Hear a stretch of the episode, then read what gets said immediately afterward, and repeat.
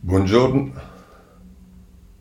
un attimo solo perché abbiamo problemi con... abbiamo un po' di problemi tecnici in questo periodo. Un attimo solo, eh?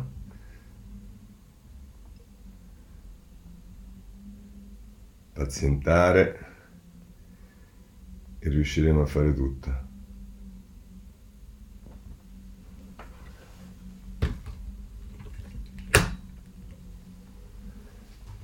Allora, eccoci qui per la rassegna stampa di venerdì eh, 14 maggio. Eh, insomma, il conflitto medio orientale, eh, Israele, mh, gli attacchi di Gaza, insomma, Hamas è, è, sicuramente la parte mh, più, più diciamo, predominante sulle prime pagine dei giornali, ma poi non mancano invece titoli che riguardano le vicende eh, interne alla mh, politica italiana che vanno da tutta la situazione pandemica ma anche al dibattito crescente rispetto alle amministrative e dentro i partiti, nei rapporti sia nel centrodestra che nel centrosinistra, poi cose che riguardano ancora la giustizia. E, mh, segnalo che ci sono i primi accertamenti sulla morte della lavoratrice in eh, eh provincia di Prato, se non sbaglio, Luana, insomma. Eh, sembra che fossero stati manomessi i sistemi di sicurezza, insomma ci sono tante, la, la questione dei migranti. Eh, direi di partire con il Medio Oriente e col conflitto eh, tra Israele e Hamas. Eh, e però vorrei farlo con, con, le pagine, con il titolo di apertura del Corriere della Sera, Israele parte l'attacco a Gaza e poi nelle pagine successive, offensiva israeliana su Gaza, Netanyahu, Hamas pagherà L'esercito annuncia l'inizio delle operazioni di terra, ma poi si corregge, attacchi su obiettivi mirati nelle città miste arabi e ebrei si danno la caccia e salta la coalizione anti-Bibi. Insomma, eh, eh, questo è come lo mette il, eh, il Corriere della Sera. Se volete la Repubblica eh, diciamo, affronta il tema abbiamo visto nei giorni scorsi con due pagine, Israele attacca Gaza, pioggia di fuoco da aerei e carri armati, via all'offensiva, tutti nei rifugi, Netanyahu avanti per il tempo necessario, colpito il villaggio nella striscia, eh, 11 morti e per quanto riguarda il governo Bennett apre al Likud. E, mh, mm, insomma ci sono ovviamente testimonianze di varia natura, poi a pagina 15 c'è Lorenzo Vidino che dice dalla Turchia al Qatar il network pro Hamas, soldi, armi e media, con l'Iran un'alleanza che supera le divisioni tra sciiti e sunniti. Allora, direi che la cosa più utile è reggere due cose su questo, Venturini sul Corriere della Sera e poi invece Natali Tocci sulla stampa. Eh, Venturini la mette così e mh, entrambi mettono in evidenza eh, che il rischio più grande in questo momento è la mancanza di sensibilità, attenzione, ruolo politico da parte degli eh, altri stati, in particolare dell'America e dell'Europa. Scrive Venturini, commetteremo un gravissimo errore se pensassimo di assistere tra israeliani e palestinesi soltanto ad un tragico amarcord di altre guerre, di altro sangue, di altre provocazioni. Il conflitto è vero, dura da oltre 70 anni e produce esplosioni saltuarie come se la storia ogni tanto provasse il bisogno di sfogarsi. Ma questa volta il pericolo di una guerra vera medio orientale è maggiore e poi prosegue a pagina 32 Venturini eh, che eh, la mette così. La partita lo si vede si sta già allargando come i tentacoli di una piovra e minaccia di applicare di, appic- eh, di appiccare all'intero Medio Oriente e al Golfo Persico un incendio incontrollabile, tanto più il punto di riferimento di tutti, l'America di Biden, attraversa una transizione strategica che nella regione è particolarmente sentita. Donald Trump aveva riconosciuto Gerusalemme come capitale di Israele e vi aveva trasferito la sua ambasciata, aveva sepolto la teoria negoziale dei due stati, aveva patrocinato gli accordi di Abramo di Israele con Emirati Arabi, Marocco, Bahrain e Sudan che implicitamente mandavano in archivio la questione palestinese e aveva tagliato a Ramla i fondi di assistenza aggravando in alcuni eh, casi autentiche crisi umanitarie, Joe Biden questi fondi li ha subito ripristinati, non riporterà l'ambasciata a Tel Aviv, vuole mantenere saldissimo il legame di alleanza con Israele, ma la sua politica medio orientale, al di là delle dichiarazioni generiche, è ancora tutta da definire, perché nella sua visione internazionale sono prioritarie la Cina e la Russia, è prioritario un accordo anche parziale con l'Iran e adesso si capisce fino a che punto il nuovo presidente USA sia stato preso in contropiede dagli eventi di questi giorni. Le trombe della guerra suonano ormai nello studio ovale ed è soprattutto da lì che ora devono arrivare segnali chiari, mentre non esistono formule nuove per giungere alla pace, mentre nella regione crescono le fazioni più violente e radicali, mentre è in gioco in Israele anche la pace interna, la compattezza sociale. Biden, come è capitato a tutti i suoi predecessori, dovrà prendere i suoi rischi e disegnare una strategia che non avrà garanzie di successo. Ma se ciò non accadesse e non accadesse a tambur battente, il rischio sarebbe ancora più grande, quello di consentire che una tragedia senza fine si approfondisca e si allarghi a due passi da casa nostra e dalla già tormentata area mediterranea. Così è Venturini. Vi dicevo che c'è anche Natalie Tocci che è un po' sullo stesso, diciamo, tenore. E, mh, andiamo a pagina 21 della stampa, eh, se l'Europa e USA sono fuori gioco. E tra l'altro dice vista attraverso la lente di un conflitto strutturale fatto di occupazioni, violazioni e violenze, la nuova guerra non sorprende, il conflitto, il conflitto israelo-palestinese palestinese non scompare, è sempre lì, è strutturale. Siamo solo noi distratti da altre crisi e preoccupati da problemi in casa nostra che lo ricordiamo solo quando si riaccende la violenza. Eppure c'è anche un'altra storia. È da anni che il conflitto israelo-palestinese non rientra tra le priorità della politica estera americana. Obama suo, e a suo modo Trump hanno dedicato tempo e risorse al conflitto, ma il loro impegno non è stato certo paragonabile a quello di Bush, padre e figlio, per non parlare di Clinton nell'era d'oro degli accordi di Oslo. Biden compie un passo ulteriore verso il disimpiego statunitense. Gli Stati Uniti non ignoreranno la guerra Israele in Israele-Palestina, ma faranno il minimo indispensabile per assicurare un cessate in fuoco. Impegnarsi per il rilancio di un processo di pace è per ora fuori discussione. L'amministrazione Biden è assorbita dalla ripresa economica, dal conflitto con la Cina, dal rilancio dell'alleanza atlantica. Le poche risorse dedicate al Medio Oriente sono concentrate a Vienna, intese a salvare quel che rimane dell'accordo sul nucleare iraniano. Sono in pochi ormai a credere alla pace nella regione. Così eh, Natali Tocci sulla stampa. Direi che con questo possiamo lasciare perché poi le cronache le sentite soprattutto, le vedete sui giornali, insomma la situazione è, è quella che è. E, ehm, eh, invece per quanto riguarda la situazione eh, in Italia eh, con la pandemia, io passando subito a questo capitolo partirei dal Corriere della Sera perché a pagina 5 dal lockdown ai vaccini e al clima come sono calati contagi e recovery. Dice in un mese in terapia intensiva il 45% dei pazienti in meno, nei reparti il 49%, il dato settimanale da 125.000 nuovi casi di aprile a 63.000 di maggio. Però poi c'è, come sempre, l'epidemiologa Salmaso, non come sempre la Salmaso, ma come sempre un controcanto a questa, diciamo, eh, dossier che eh, Alessandro Trocino eh, descrive sulla pagina 5 del Corriere della Sera, il controcanto è quella dell'epidemiologa Salmaso che dice ancora presto per cantare vittoria, anche in estate le cautele servono. Voglio segnalarvi a questo proposito ancora eh, a pagina 8 del Corriere della Sera lo studio, casi gravi ridotti del 99%, piano per vaccinarsi senza limiti di età. Ricerca italiana su 37.000 persone, meno 95% di, di, infezioni, un decesso. Federica, punt, eh, punture nei luoghi di vacanza, impossibile. Scorte spostate, scusatemi, tra regioni. E, insomma, è uno studio fatto eh, nel primo studio pubblicato in Italia sui vaccini e spiega che sono efficaci sia Pfizer, sia AstraZeneca e sia Moderna e i risultati sono stati presentati ieri e mostrano che grazie a tre farmaci le infezioni calano del 95% e le morti del 90%. E questo d'altra parte si era capito ampiamente, cioè che i vaccini sono determinanti. E allora andiamo a vedere cosa succede sui vaccini perché voglio segnalarvi sostanzialmente tre giornali. Vabbè, la Repubblica eh, ha il titolo... Mm, diciamo, il titolo di apertura nel taglio centrale, vaccini senza limiti di età, questa è la notizia, infatti eh, se andiamo a pagina 2, Elena Dussi Dusi, scusate, ci dice l'immunità funziona, contagi giù del 95%, esploit AstraZeneca. Dati incoraggianti dalla prima indagine, quella che abbiamo visto, tutta italiana, sull'efficacia della campagna.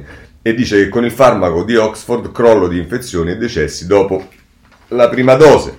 Eh, poi nel taglio basso Alessandra Zeniti ci parla nelle, eh, delle, delle 300.000 somministrazioni fatte dai team mobili della difesa, le iniezioni porta a porta per isole e piccoli borghi, medici in motovedetta con le fiale in una borsa, frigo, per raggiungere i luoghi più, in, eh, più lontani. E, e poi eh, Michele Bocci ci parla del futuro del, del, del piano e a giugno lo strappo finale, vaccini senza limiti di età, come cambia il piano figliolo. E va bene, questo è eh, quello che eh, accadrà. Mh, vi segnalo anche la pagina 4, nella maratona delle regioni vince l'Open Day, esauriti in poche ore nel Lazio, i 20.000 posti per i quarantenni, il record in Liguria e Puglia. La Lombardia corre ma deve frenare, insomma ci sono tutte le, eh, le, le, situazioni dal Piemonte fino eh, alla Sicilia eh, e ci sono i dati e anche emerge come eh, diciamo, quali sono le, le, le fragilità eh, regione per regione che vanno dalle scorte quasi finite in Puglia alla altalena dei richiami in Campania e insomma il 23% delle fiale resta in frigorifero in Sicilia e la Repubblica fa questo tipo di, eh, di quadro e eh, diciamo sempre critico è il domani che non ha mai probabilmente graduito fino in fondo il l'avvento di figliuolo e dice vaccini, figliuolo accelera ma i fragili e gli anziani vengono lasciati indietro. Mentre il commissario apre alle vaccinazioni dei quarantenni, più di 5 milioni e mezzo di persone a rischio sono ancora in attesa della prima dose. E dice Davide Maria De Luca, l'imperativo categorico è accelerare, il commissario straordinario va bene, dice che per raggiungere, ehm, che parla delle, del, del, milione di vaccinazioni dopo le 500.000, eh, e dice però nel frattempo più di 5 milioni e mezzo di persone a rischio, soprattutto ultra sessantenni, sono ancora in attesa della prima dose. Vaccinare in fretta e vaccinare bene rimangono obiettivi difficili da conciliare per il nostro sistema sanitario e mentre il commissario allarga le vaccinazioni a fasce d'età sempre più giovani nel tentativo di raggiungere il suo obiettivo, i settantenni, i, 70, i settantenni e i sessantenni italiani continuano ad essere meno protetti dei loro coetanei che vivono in altri paesi, anche se i dati che sono stati eh, diciamo, mh, visti nella ricerca di cui abbiamo parlato prima dicono eh, un po' il contrario, vabbè, ma questo succede. Eh, passiamo a questo punto, cosa accade se i vaccini fanno migliorare la situazione? Si dovrebbe riaprire e in qui su questo, scusate, pagina 4 della Corriere della Sera, piscine, coprifuoco e matrimoni, tutte le date dell'Italia in giallo. Già da domani previste nuove aperture dopo il monitoraggio, l'incognita della Valle d'Aosta che dovrebbe restare ancora ragione. E insomma, qui c'è il racconto di tutto con Monica Guerzoni e Fiorenza Sarzanini, di tutto quello che potrebbe accadere, accadere da qui alla, al 31 luglio addirittura. Quindi cioè domani, le tappe sono domani, il 17 maggio, poi tra il 18 e il 21 maggio, il 24 maggio, primo giugno riaprono le palestre, tanto per dire, il 15 giugno eh, il via libera ai banchetti per i matrimoni e poi eh, a luglio riaprono le fiere, il, il, primo luglio e il 31 scade il decreto in vigore, quello sulla emergenza. Va bene, vedremo eh, che cosa mh, accade. Sulle riaperture eh, Repubblica a due pagine, la pagina 6 e 7, spiagge e piscine riaperte, l'Italia in cerca d'estate, prenota già l'ombrellone, domani si torna a nuotare all'aperto, i primi stabilimenti balneari inaugurano la stagione, distanze, mascherine, spogliatoi e sport in riva al mare, i protocolli da rispettare per la sicurezza. E da domenica addio quarantena per i turisti che arrivano da Unione Europea e Regno Unito. E insomma, da nord a sud, corsa ad opzionare i lettini per paura di non trovare posto. Lasciatemi fare una considerazione, pare che ieri le cose agli internazionali tennis, c'è la foto su eh, molti giornali dell'esperimento perché è la prima occasione nella quale una manifestazione sportiva torna al pubblico, ancorché limitato con tutte le precauzioni del caso, ma di, sembrerebbe da quello che eh, si intende che le cose non siano andate eh, male. E contemporaneamente lasciatemi dire che ormai sono passati giorni dalla famosa festa incriminata per lo scudetto dell'Inter, che si era detto sarà una debacle e via dicendo, non vedo sui giornali ancora alcun tipo di eh, come dire, valutazione di quali fosse, possano essere state le conseguenze, però mm, se fossero state, state sicuri conseguenze drammatiche probabilmente eh, diciamo, le avremmo trovate sulle prime pagine dei giornali. Il tempo, a proposito delle riaperture, a pagina 6 dice basta, via il coprifuoco, chi parla parla Vaia, che non è uno qualunque, è il direttore dello Spallanzani, gli italiani meritano un premio, si può riprendere a vivere. A vivere. E il medico lancia anche un appello ai giovani per non darla vinta ai catastrofisti, rispettate le regole, non fate assembramenti. Ecco, direi che questo, tra l'altro sul tempo c'è anche, si ritorna sulla, sull'inchiesta di Bergamo, l'OMS e la difesa di Ranieri Guerra, il numero 2 dell'OMS risponde alle accuse sulla pandemia con una memoria di 40 pagine affidata ai PM, nega che ci sia stata disattenzione sul piano 2006 e di aver fatto pressioni per rimuovere il rapporto Zambon. E questa è la difesa di eh, Ranieri Guerra. Bene, eh, vorrei segnalare eh, il, ehm, eh, sul, ehm, su, sul eh, forse no, ecco, no, sul messaggero, ecco qui che volevo dirvi, pagina 5 perché si parla della eh, pass della Green Pass e, ehm, e, perché? Perché la consulta che vedremo poi ieri ha fatto la sua relazione annuale e con cose anche molto interessanti, ma comunque dice meno privacy ma più libertà, la consulta spinge il pass verde. Il presidente della Corte Coraggio dice il gioco vale la candela perché sapete che c'è è l'autority, per, la privacy, per, la privacy, che non è, ehm, pone una serie di problemi e dice mm, eh, il gioco vale la candela e buon senso, nuovi diritti stoccati ai politici, va bene, questo lo vedremo dopo. E, e c'è l'intervista a Bernabò Bocca, che è, come sapete, il presidente di Federalberghi, che dice serve elasticità, non ci sono alternative, il certificato può far ripartire il settore. E, insomma, eh, il presidente della Corte dice al garante della privacy e al legislatore che vanno bilanciati valori e diritti, ma insomma eh, il, il tema è sicuramente un tema eh, di cui torneremo a parlare. Invece, andando entrando nel quadro delle cose, diciamo più di medio termine, cioè i provvedimenti del governo e, e insomma quello che, che, succede, innanzitutto ehm, sulla eh, eva- la lotta all'evasione fiscale. È il sole 24 ore in prima pagina e dice fisco pronti 90.000 accertamenti. Eh, per centrare l'obiettivo di recuperare 14 miliardi, controlli su PMI e autonomi, priorità alle compliance, in arrivo almeno 650.000 inviti all'autocorrezione. Eh, questo è quello che ci dice il Sole 24 ore. Poi ci sono però tre temi oggi che sono sviluppati dai giornali, pensioni, lavoro e scuola con l'esame di maturità, oltre che ecco il super bonus, anche qui ci siamo, eh, è il Sole 24 Ore che oltre a ricordarci, e lo fa nella pagina prima, poi anche nella pagina, eh, nelle pagine successive, che eh, il recovery è un piano da 48 riforme, e, a pagina 8 ne descrive quelle essenziali, però parla del super bonus. Eh, dalla proroga 18 miliardi in più di PIL, ma serve la semplificazione eh, questo è quello che dice Nicoletta Picchio, mm, sono le audizioni che sono state fatte eh, alla Camera, eh, Orsini di Confindustria dice servono anche semplificazioni e l'estensione alle imprese, alle imprese. E Lancia dice scostamento ad hoc per l'allungamento. E l'Abi dice l'incertezza sulla cedibilità del credito frena lo sgravio. Insomma, il super bonus rimane individuato come una misura molto eh, utile ma che con tutte le sue complicazioni eh, diciamo, è, eh, rischia di essere poi poco usata o non, è, non, non utilizzata per tutte le sue potenzialità. Pensioni.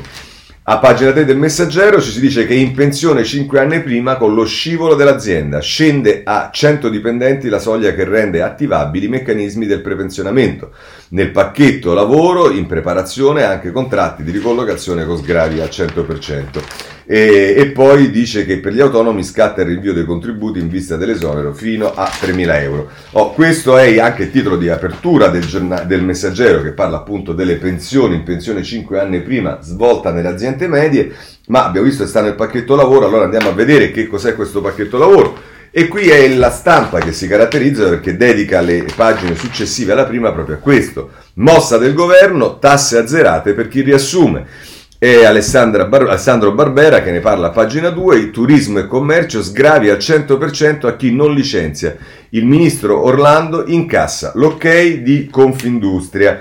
E poi a proposito del piano lavoro e la sfida della ripartenza, eh, parla Luigi Sbarra che è il segretario generale della CISL eh, prima lo stop ai licenziamenti, poi discutiamo le riforme e vabbè, eh, così non si va lontanissimi.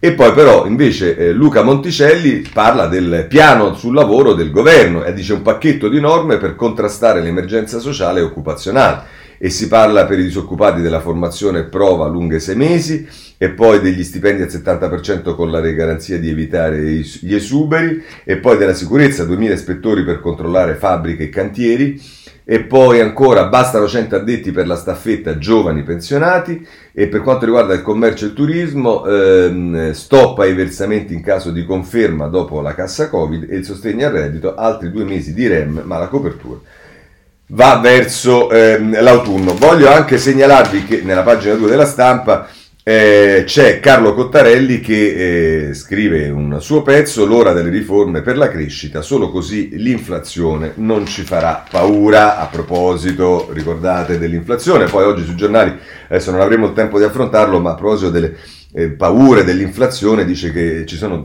diciamo, interventi che dicono che poi in realtà eh, all'Europa questa paura dell'inflazione, in particolare americana, potrebbe eh, anche far bene. Ora, avete visto diciamo, la serietà di analisi della stampa e via dicendo. Eh, non eh, voglio fare paragoni, ma vi dico che Libero, a proposito del lavoro, dice lavoro c'è, mancano i lavoratori, non si trovano più cuochi e camerieri, irreperibile metà del personale necessario per riaprire bar e ristoranti, pesa l'incertezza del governo sulle ripartenze e reddito di cittadinanza. Giuliano Zulin la vede così la questione del lavoro sul libero in prima pagina. E altro tema, la scuola. Qui però voglio andare su Corriere Sera perché ci si occupa della maturità e anche qui c'è, oggi è un po' trasversale, la relazione del Presidente della Corte Costituzionale, la relazione annuale, perché eh, va a affrontare un tema che abbiamo visto sui giornali negli anni, giorni scorsi e che era stato sollevato da alcuni, e Gianna Fregonara che ce ne parla, maturità, i dubbi della consulta, il curriculum favorisce i ricchi. La critica del Presidente della Corte Costituzionale e il Ministero dice no, valorizza tutti. E vabbè, ehm, ehm, il Ministro tira dritto, ma insomma i dubbi su questo sono abbastanza diffusi. Ehm, direi a questo punto che possiamo andare a parlare prima delle amministrative, del colle, delle cose politiche, di tre cose che hanno sicuramente a che fare con, ehm, diciamo, sono, sono, borderline con eh, poi gli sconvolgimenti politici. La prima è la questione della nomina della Belloni ai servizi, è a pagina 10 del, eh, della del Corriere della Sera, eh, Marco Galluzzo, Belloni, servizi super partes, isolare chi non lo pensa. Questa è la linea, secondo Galluzzo, della nuova eh, direttrice dei servizi del DIS, Elisabetta Belloni. Poi però, guardate, eh, si fanno specchio in questo e quindi qualcosa lascia pensare che ci sia, come dire, una, eh, diciamo, qualcosa che è filtrato ai due principali giornali perché Giovanni Bianconi, che è la firma una delle firme principali in termini giudiziari sul Corriere della Sera, eh, dice il caso, indagine sull'incontro tra Renzi e Mancini, la mossa del Copasir che agita i partiti. Dice il Movimento 5 Stelle, verifiche sulla donna dei rapporti 007 Vaticano e va bene. Allora, ehm, eh, praticamente il Copasir, la mossa del Copasir che agita i partiti, indagini sull'incontro tra Renzi e Mancini. Se andate su Repubblica, è un'altra firma importante di giudiziaria che nella fattispecie è Bonini e la mette eh, a pagina 11 invece così. Fatale per Vecchione l'incontro all'autogrill. Ora indagine su Mancini. Dopo la drammatica audizione dell'ex capo del DIS, il Copasir chiede a Draghi un'inchiesta, revoca la scorta allo 00, revocata la scorta allo 007 che si vide con Renzi. E vabbè, e qui ci sta tutto. Ehm, ehm, è un articolo che eh, diciamo... Mh, mm, ecco, e qui c'è la notizia, perché poi lui non manca mai, che fu il procuratore di Catanzaro Gratteri, rega- legato da un rapporto di confidenza con l'ex premier, cioè con Renzi, a spendersi perché il colloquio avvenisse. Bah, eh, questo è Carlo Bonini sulla Repubblica, tanto dovevamo su questo tema. C'è poi allo stesso tempo un'altra nomina che fa meno rumore eh, sotto un certo punto di vista, ma ehm, fa, no, non è detto che faccia meno male, anche qui al Corriere della Sera, pagina 11 che ce lo dice, ed è quella di eh, Parisi, eh, che viene meno, la nomina che viene meno, eh, salta Parisi, l'uomo dei navigator. Ci ho pensato, fanno bene il commissariamento dell'Ampal, esce di scena il presidente, il presidente voluto da Di Maio e chi scrive è Fabrizio Roncone, come al solito. Eh, diciamo con eh, il suo stile che a, a, me piace molto, ma è un, ognuno ha le sue cose. Eh, ehm, diciamo, i suoi gusti, e, però è un'intera pagina sul Corriere della Sera che peraltro raccoglie anche battute con il diretto interessato. Eh, il Corriere della Sera. Allora, per chiudere, invece andiamo sulla stampa perché più in generale per quanto riguarda eh, le nomine, eh, la stampa, ehm, pagina 19, ci dice che, eh, che ovviamente non è pagina eh, 19, ma è pagina 9 e noi rapidamente ci andiamo. Nomine di Stato, parte il conto alla rovescia, FS e Cassa Depositi e Prestiti, ipotesi nel segno della continuità. Il 20 maggio la prima convocazione dell'Assemblea della Cassa Depositi, a ruota tocca alle ferrovie. Sul tavolo di Draghi 500 incarichi da scegliere. Tra l'altro, a proposito di incarichi, su tutti i giornali, lo prendo da qui perché lo segnala la stampa, ma poi lo vedremo, c'è anche sul riformista in prima pagina. Dopo 12 anni Sallusti lascia il giornale, Porro, Minzolini e, Fo, e Foa i candidati in poll. E qui su, su, su, altri giornali viene fatta l'ipotesi che Sallusti possa andare a fare il direttore di Libera, addirittura insieme di Libera e del Tempo. Insomma, vedremo eh, che cosa accade. Ora passiamo alla politica. Allora, io direi, cominciamo ehm, con le amministrative, anche se poi quando andiamo sui partiti vedremo che molte le cose sono legate alle amministrative, ma insomma intanto vediamo il Corriere della Sera, pagina 12, la renziana insidia l'uomo di Letta, Bologna, il campo minato del PD, Renzi lancia conti contro il candidato ufficiale Lepore e il segretario locale Dem sta con lei è Marco Imarisio che eh, va a Bologna e eh, si occupa della candidatura di Isabella Conti da una parte e di Matteo Lepore dall'altra. Vedremo che su questo poi ci sono commenti, ma eh, lasciatemi fare una considerazione. Eh, cioè cosa accade col PD? Che dove mh, diciamo ci sta una concorrenza ehm, dove si fanno delle primarie vere, cioè eh, che cosa succedeva? Che eh, Bologna non voleva addirittura fare le primarie e mh, candidato quasi scontato era Lepore.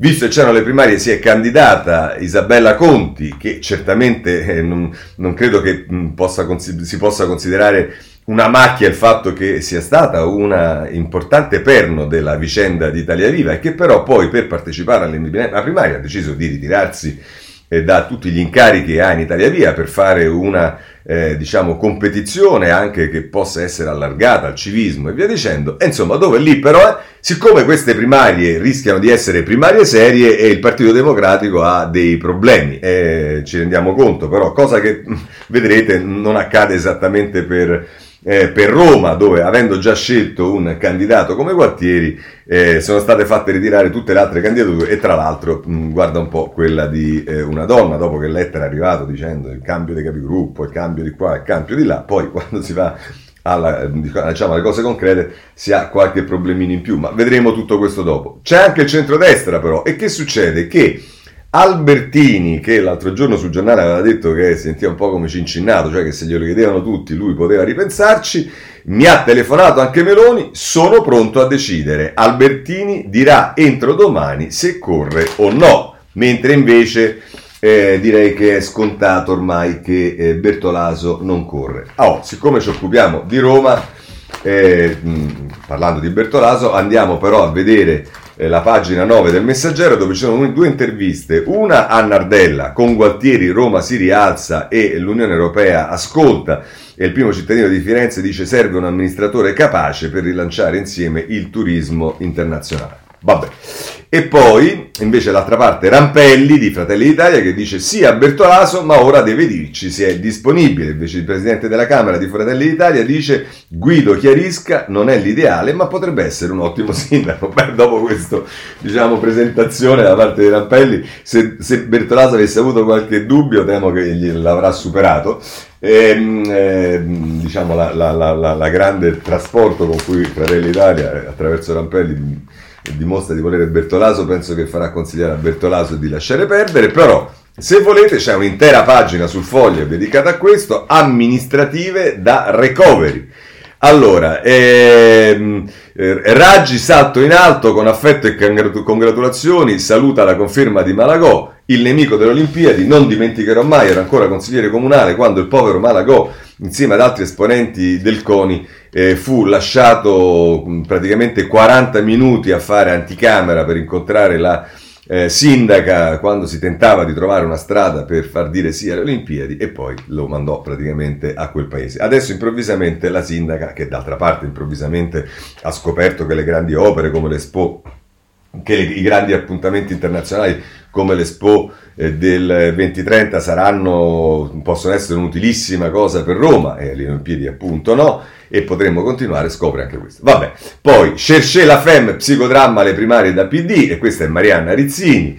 E, mm, insomma, mm, eh, mm, ci, so, ci, sono varie, varie cose sul, eh, sul, foglio che potete eh, trovare a proposito delle amministrative. Oh, contemporaneamente c'è il tema, come vi ho detto e che ormai sta avvenendo da alcuni giorni, della eh, Quirinale. E qui ci sono già eh, più cose, non solo perché cominciamo dal tempo che lo affronta a pagina 5, eh, a pagina 4, Veleni in piazza di Gianfranco Ferroni, Casini è pronto per il colle grazie alla spinta di Renzi e qui c'è il tema eh, che eh, è uscito ieri con il, il, Ilario Lombardo nel retroscena della stampa che dice che Renzi starebbe lavorando per eh, Casini.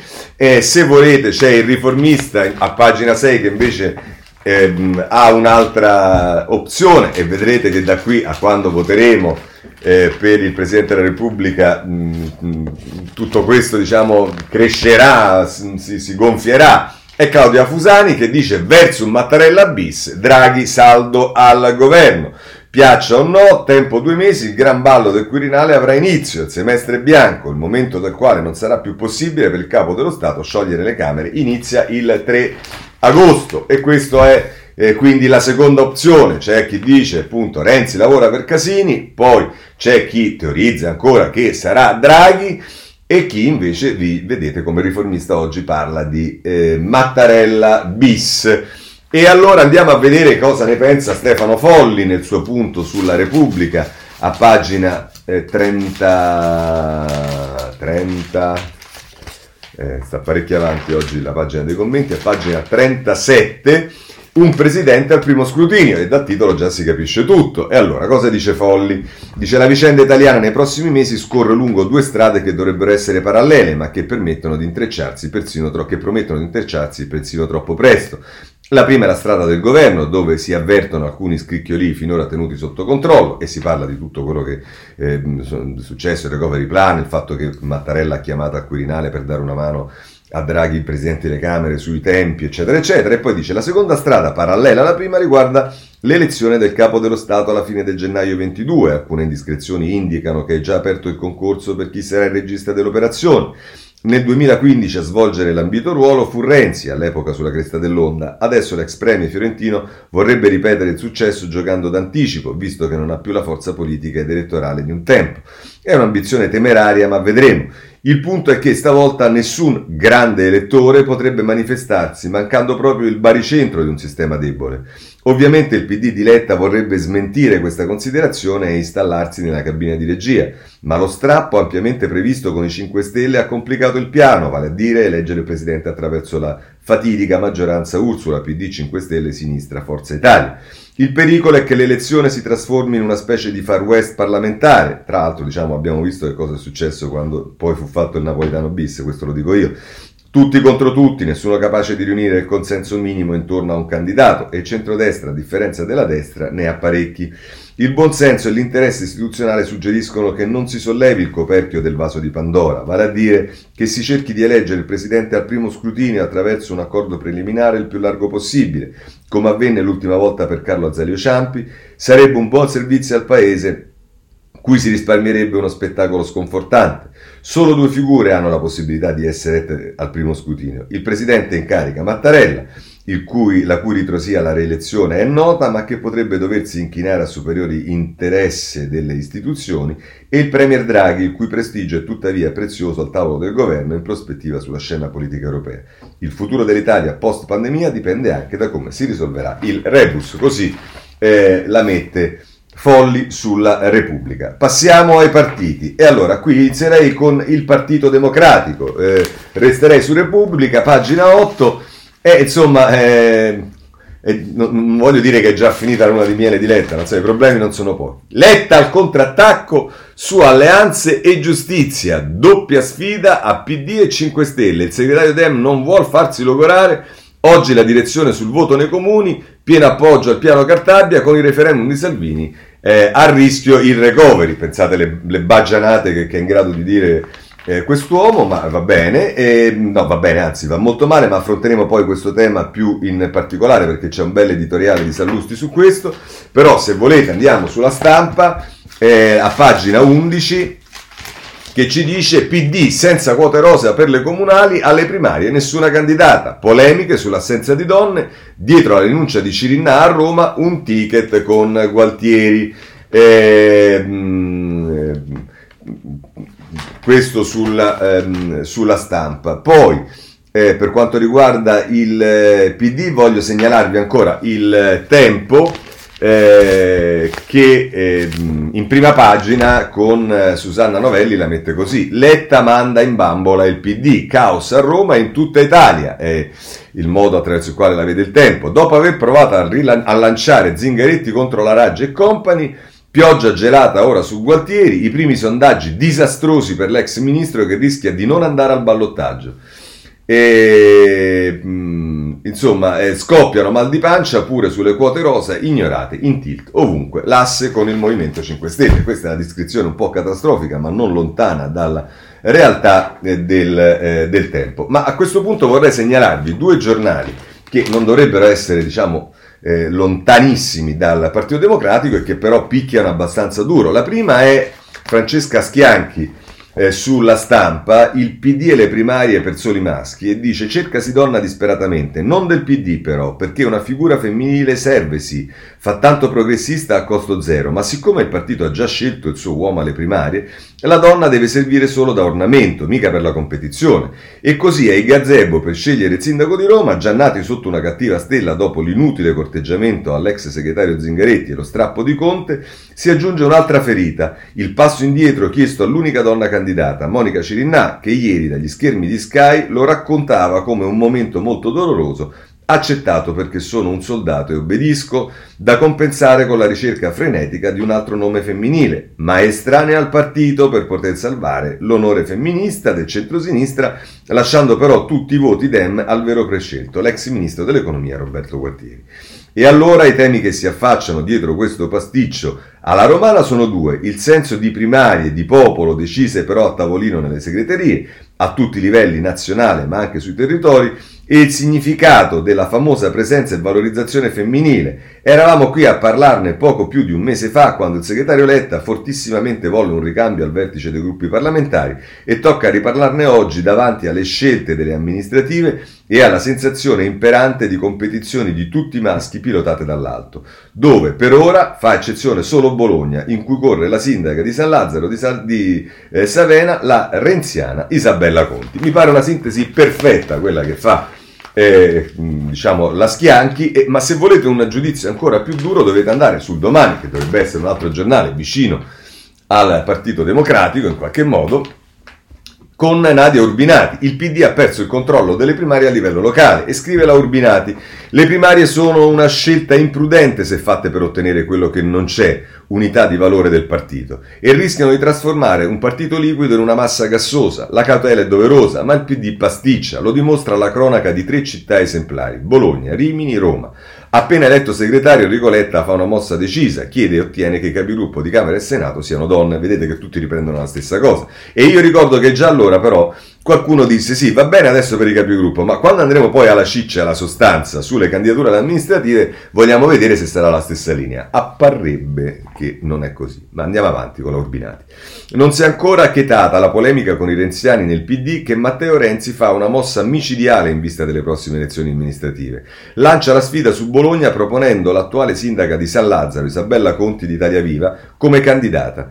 Chi di donna ferisce, di donna perisce. Letta dichiara il suo sostegno al candidato interno Matteo Lepore, ma non ottiene l'effetto sperato, l'unità. In una posizione antagonista, la Conti comincia la sua campagna e per apparire eh, non partitica si dimette da tutte le cariche di Italia Viva. Che cosa dice il PD bolognese? Irrazionalmente di fare primarie di coalizione. Dove sta la coalizione? Non c'è.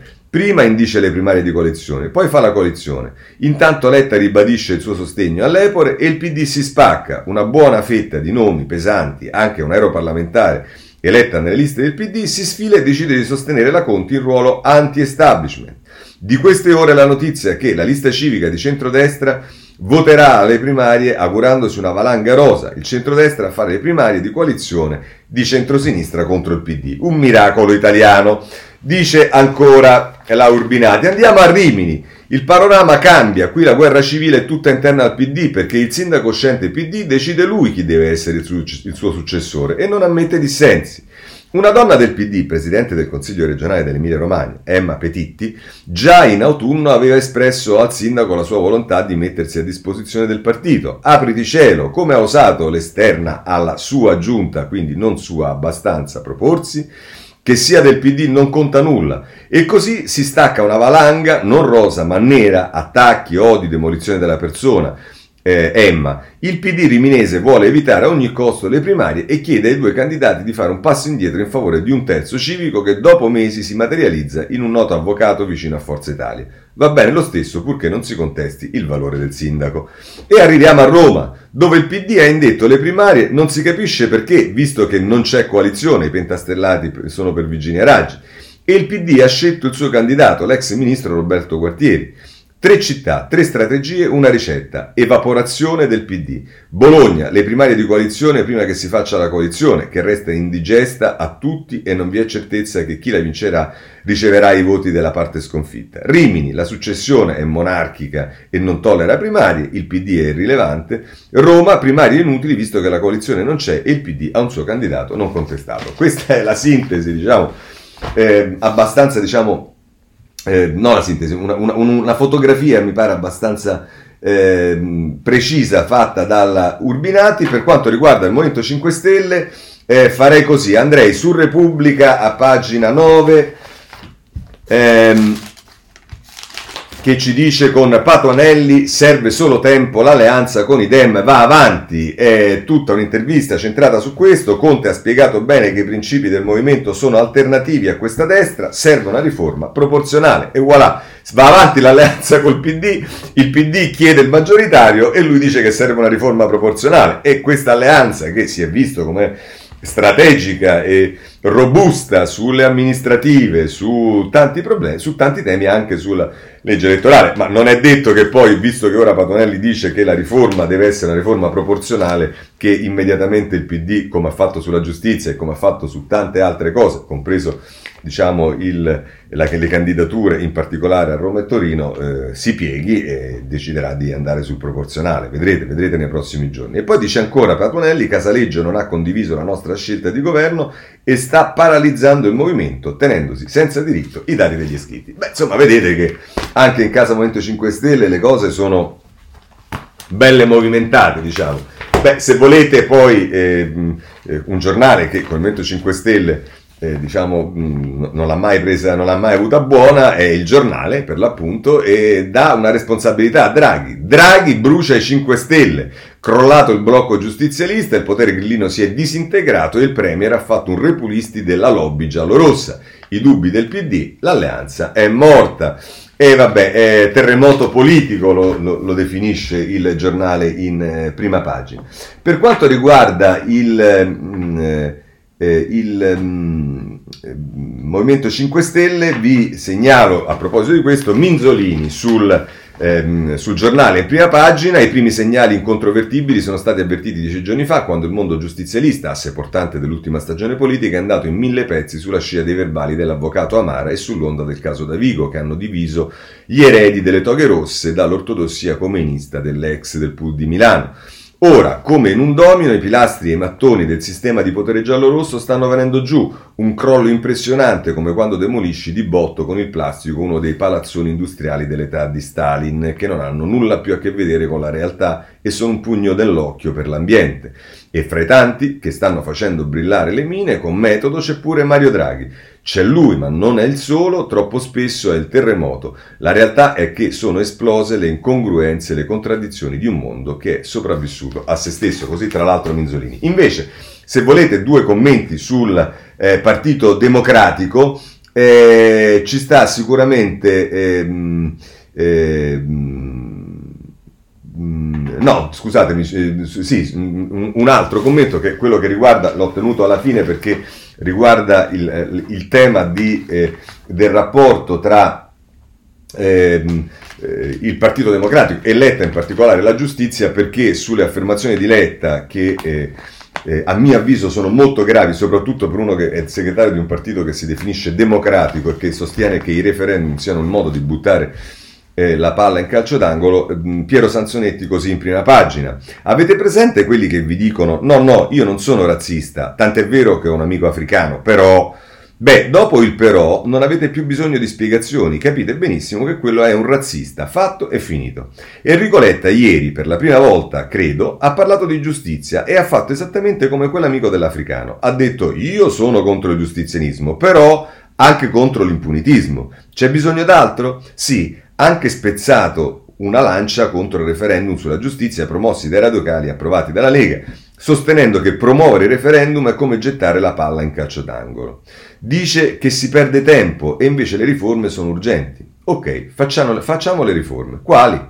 Letta ha detto che gli scandali che stanno travolgendo la magistratura fanno rabbrividire e quindi una riforma è fondamentale e le attuali forme di autogoverno della magistratura non funzionano. Ok, di nuovo. Quindi uno pensa che sta per proporre un sistema di governo e di controllo della magistratura che chiuda il capitolo del potere autoreferenziale e incontrollato e in mano alle correnti. Ma che?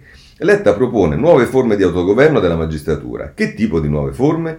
Quelle che garantiscono, dice Letta, un autogoverno più equilibrato. Sembra uno scherzo, ma è proprio così. E direi che questa è la pietra con la quale possiamo chiudere eh, il dibattito sui partiti. Ora, non parliamo di un eh, partito, ma di un ex appartenente al partito, perché lo scoop fatto ieri da Repubblica non poteva oggi non essere ripreso eh, da altri. Intanto da Repubblica che avendo ieri fatto lo scoop, parliamo dei soldi che il, la, federa, la, fondazione del PSE ha chiesto a D'Alema, mezzo milione di, di euro, e, mh, doveva trovare una forma di risarcimento e lo fa con un'intervista di Concetto Vecchio e D'Alema dice alla FEPS pagato meno del mio valore, è una vendetta politica. E qui scopriamo una cosa stupenda, dice, ma eh, parla di, insomma, di quello che dice, dice, dopo l'uscita dal Parlamento europeo, dice D'Alema, avevo molte offerte di lavoro, in particolare da una società inglese che organizza eventi internazionali, la Chartwell, che mi offriva quattro volte quello che poi ho preso dalla fondazione. Il segretario generale Stetter mi propose di concentrare tutto il mio impegno sul lavoro della fondazione, proponendomi un contratto che prevedeva anche una clausola di esclusività per remunerare le mie prestazioni che andavano al di là della mia di atti, mia normale attività di presidente. Cioè, c'è stato qualcuno, diciamo talmente tafaziano, che ha chiesto non solo a D'Alema di collaborare con la fondazione, ma di farlo anche in modo esclusivo, cioè tutto concentrato sulla fondazione. Ora, se noi pensiamo a quanto eh, diciamo D'Alema che facendo tante cose ogni tanto si concentrava su qualcosa, magari sul Partito Democratico e quanto sia riuscito a distruggere eh, con eh, il poco lavoro che ci metteva, pensate che cosa poteva fare? Eh, si capisce bene perché a un certo punto hanno detto lascia perdere. Va bene, ma questa è una mia considerazione. Il giornale eh, in prima pagina mette la, la, la, una foto un po' cattiva di eh, D'Alema con un bicchiere in mano. E, D'Alema, un socialista coi baffi, ora deve rendere 500.000 euro. Sono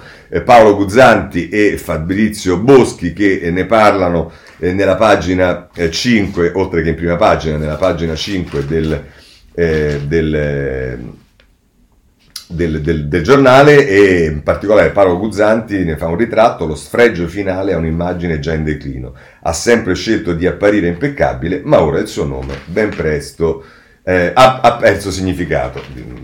Queste diciamo, sono valutazioni che fa Guzzanti, però questo non voglio farvi perdere il buongiorno di Mattia Feltri sul eh, sulla stampa.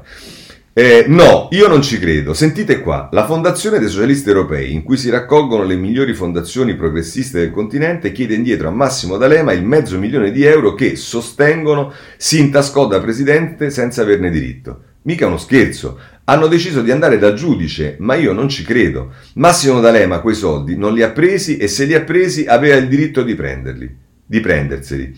Perché va bene tutto, va bene Palazzo Chigi trasformato nell'unica merchant bank in cui non si parla inglese, va bene Icarus e le altre barche a vela, va bene la presidenza dell'advisory board di Ernest Young, va bene la casa vinicola in Umbria e il vino venduto ai cinesi, va bene le scarpe di pelle umana, va bene i capitani coraggiosi di Telecom, va bene le affinità elettive con Monte dei Paschi, va bene Unipol che cerca di scalare la, BN, la BNL, va bene eh, Silk Road Global Information di cui è presidente onorario attraverso la quale sono stati comprati ventilatori farlocchi dalla Cina, va bene l'animo di granito del compagno Greganti, va bene il metano di Ischia, va bene il caro amico De Bustis con la banca 121, va bene le sale bingo, va bene le coppe, va bene le consulenze strategiche con la DL Advisor, va bene tutto, il vero, il verosimile anche l'inverosimile, ma che D'Alema, dopo avere dato del, del, principe dei corrotti a Craxi, avere detto, sempre parlando di Craxi, che la politica non è un mestiere con cui arricchirsi, ecco, sarebbe un finale troppo perfetto anche per lui se D'Alema chiudesse siffatta carriera fischiandosi i soldi dei socialisti. Così eh, Mattia Feltri eh, sulla stampa in prima pagina.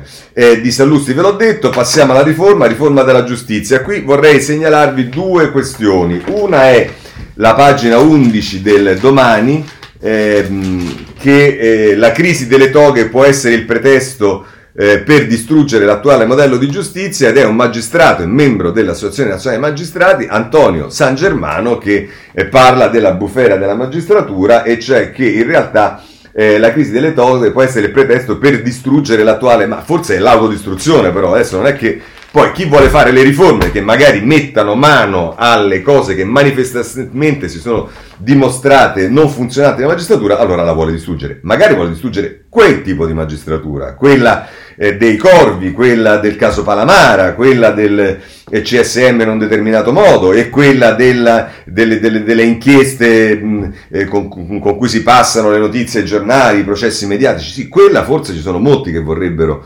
eh, come dire, distruggerla e sarebbe anche bene che la si distruggesse. Andiamo a pagina 4 di Libero che invece la mette così. Complimenti ai giudici, solo un processo su 5 ha dei tempi accettabili. Indagine dei penalisti su 13.000 procedimenti monitorati, appena il 20% è arrivata a sentenza. Gli altri vengono rinviati. A proposito, della riforma della giustizia voglio dirvi che ci sono due cose. Una è Nordio sul messaggero che dice l'altalena delle procure che fa male alla giustizia a proposito dei ricorsi che ci sono stati, Prestipino e via dicendo. E l'altra invece è sulla stampa Zagrebeschi che ehm, a pagina... Eh, o forse sto sbagliando, non è la stampa, bensì credo sia Repubblica, vediamo subito, mi sa che Repubblica. Esattamente la giustizia e la vita e qui Zagrebeschi eh, diciamo sostanzialmente si dichiara contrario alle, eh, que- a- alle soluzioni che vengono date dalla eh, ministra Cartabia, o meglio dalla commissione della ministra Cartabia alla riforma della giustizia. Va bene, eh, A proposito di giustizia, non posso mancare. Vi ricordate quel procuratore della Repubblica eh, di Firenze, quello di tutte le inchieste, diciamo che ha palesemente l'ossessione nei confronti almeno della parola Renzi, se non della famiglia Renzi, quindi che ha arrestato i genitori, Open, quello, quell'altro e via dicendo, è, ha chiesto il prepensionamento, eh, pare perché si è accusato di molestia, l'avevamo già vista questa cosa, eh, scrive eh, Antonella Mollica sul Corriere della Sera, a Firenze il procuratore accusato di molestie anticipo la pensione, la richiesta di Creazzo sotto procedimento disciplinare al CSM e lui dice è stata una mia scelta autonoma e personale, mai commesso i fatti che mi contestano e magari non lo stabilisci tu se è vero o no che li hai commessi, ma li dovrà stabilire anche per te, eh, caro Creazzo eh, arriverà il momento in cui qualcuno deve giudicare i tuoi comportamenti come tu hai fatto. Magari speriamo che chi lo fa lo fa con un approccio eh, più, eh, diciamo, circoscritto alle norme e alla legge e non all'interpretazione come invece è accaduto a te in tanti casi. Va bene, questo è quello che succede sul Corriere della Sera. Eh, vi segnalo ancora sul grillo, il, il, il, tema grillo. Allora, innanzitutto, vabbè, continuano gli articoli sulle chat, le cose e via dicendo, ma eh, la Grillo, eh, Tonacci e Filetto sulla Repubblica, pagina 21, Grillo Junior e la telefonata chiave sui video, mandameli, solo io non li ho visti.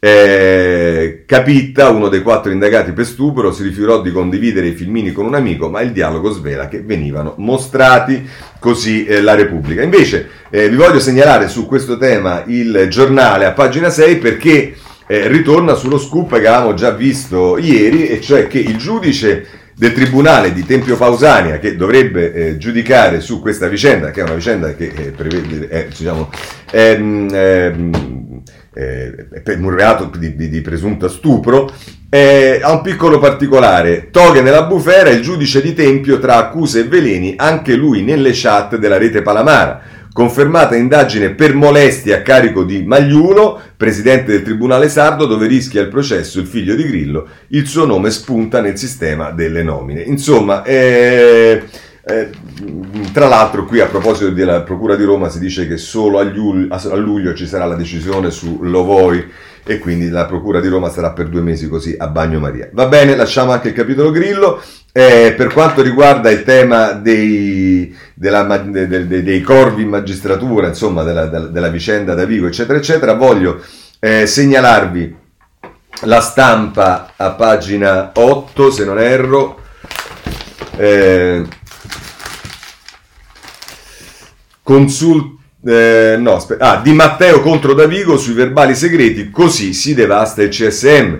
Eh, di Matteo dice grave la veicolazione del dossier, istituzioni destabilizzate. È il retroscena di Giuseppe Salvaggiulo che, eh, insomma, eh, se, se, qualcuno sperava che questa vicenda potesse un pochino attenuarsi, invece deve prendere atto che la vicenda eh, rischia di esplodere ogni giorno di più. E a questo proposito eh, non dimentichiamo il capitolo Davigo eh, con il presidente della commissione antimafia Morra e in questo senso eh, vi segnalo eh, il presidente delle Camere Penali Cagliazza sul eh, foglio a pagina, ehm, eh, a pagina 3 eh, Morra ha, ha, accusato Davico di un reato, ma interessa, senza accorgersene, il capo dell'antimafia ha contestato al PM la violazione del segreto. Ops!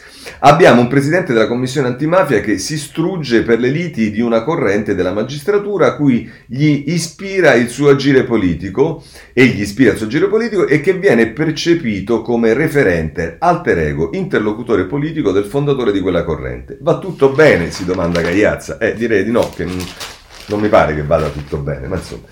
Ehm, eh, poi eh, vorrei segnalarvi ancora eh, la Corte. Eh, sul riformista, a pagina 2, c'è ehm, ehm, diciamo, il, il, il, racconto, pochissimo spazio viene dato sui giornali sulle eh, rapporto annuale del presidente del, Giancarlo Coraggio della Corte Costituzionale ieri, la consulta contro lo show dei PM ledono il principio di innocenza, Giancarlo Coraggio boccia la conferenza stampa delle procure che fanno strame delle indagini, non c'è dubbio che venga calpestato il principio di non colpevolezza, no alla gogna mediatica per chi vede la propria vita distrutta dai processi. Insomma, è uno dei tanti temi che ha affrontato il presidente della Corte Costituzionale, di cui però eh, oggi si parla eh, davvero poco, voglio segnalarvi il messaggero che eh, con, a pagina 20, con un richiamo in prima di Angelo Ciancarella, eh, si occupa esattamente di questo e dice eh, considerazioni politiche a parte, il presidente Coraggio ha evocato... Evocando il governo, sia pure tedesco, ha dato un senso al lungo ragionamento in cui ha spiegato perché dal 2018 la Corte abbia affiancato alle sentenze monito, inascoltate, quelle di incostituzionalità prospettata, più comprensibili come sentenze ultimatum. La norma è incostituzionale, dice la Corte, ma non può semplicemente decadere, richiede scelte e valutazioni politiche che spettano a te, Parlamento.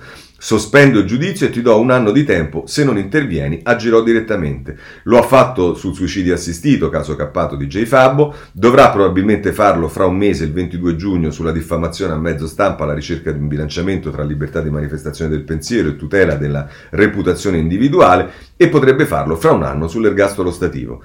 La relazione Coraggio ha toni moderati ma deplora la mancanza di leale collaborazione istituzionale. A parte le sentenze ultimatum nel 2020, si contano almeno 18 fra moniti, inviti, auspici, segnalazioni, anche reiterate, auspicabili riordini, perfino ammonimenti, rimediazioni necessarie e urgenti, richiami al dovere in tutte le materie. Oltre una decina di richiami a legislatori regionali con un'escalation che in due casi raggiunge il biasimo. Fra decreti e disegni di legge il governo produce o dà impulso a tre quarti della legislazione. La sintesi tecnica e l'intesa politica fra i partiti sono spesso ardue. Perché non partire?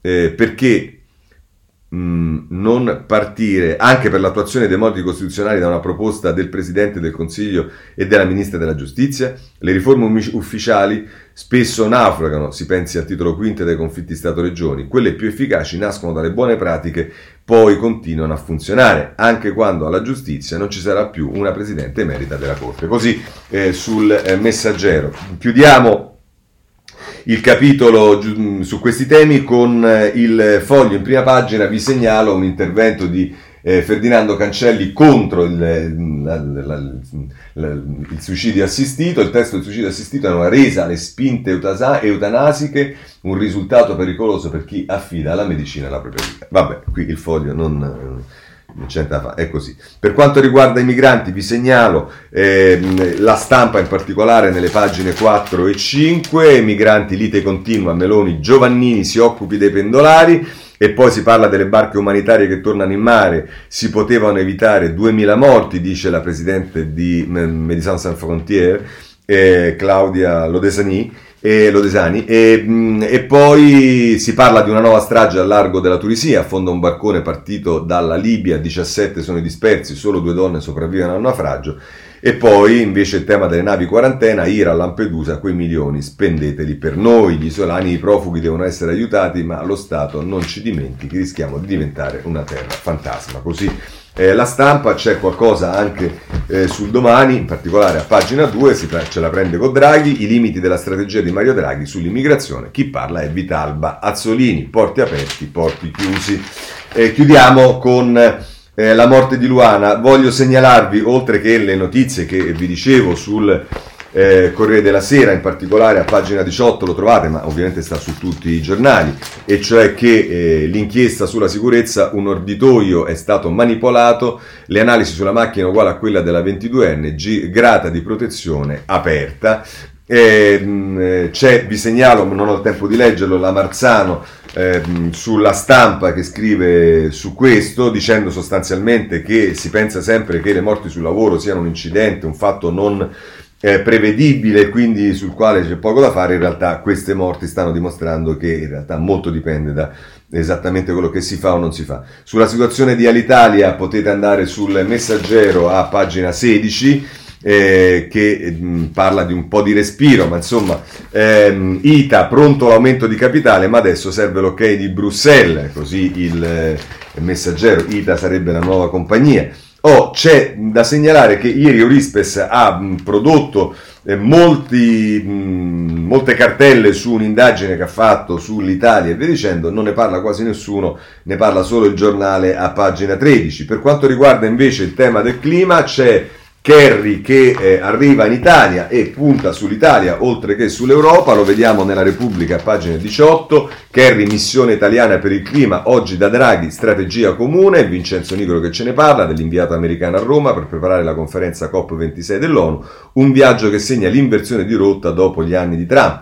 E poi a proposito dello scenario Federico Rampini che dice l'amministrazione Biden punta sull'Europa verde. La UE in pochi anni ha visto un calo netto delle emissioni diventando un esempio da seguire. Questo sulla eh, Repubblica. C'è una notizia che eh, sta su tutti i giornali e anche con un certo rilievo eh, come si dice quando è il cane che morde, quando è l'uomo che morde il cane, anziché il, cane che morde l'uomo, insomma, mettetela come la volete, ma il parroco e il vice lasciano, innamorate di due donne, città di castello, l'annuncio del vescovo, rispetto la loro decisione. Samuele e David sono due preti che stanno sempre in mezzo ai poveri. Erano due preti perché presumo che eh, lasceranno. Per quanto riguarda la politica estera, la situazione in Venezuela con eh, la Repubblica, pagina 17, e poi e anche questa sta su tutti i giornali, la prendiamo dalla stampa e con questo chiudiamo la nostra rassegna stampa ed è ehm, Musk eh, che fa un tweet e il Bitcoin, eh, Bitcoin collassa, bruciati almeno 360 miliardi di dollari, l'intenditore fa dietro fonte, non accetterà più i pagamenti con le valute virtuali e arrivederci, grazie. Con questo chiudiamo anche la rassegna stampa di oggi, se volete ci vediamo lunedì prossimo alle sette e mezza, un buon fine settimana a tutti.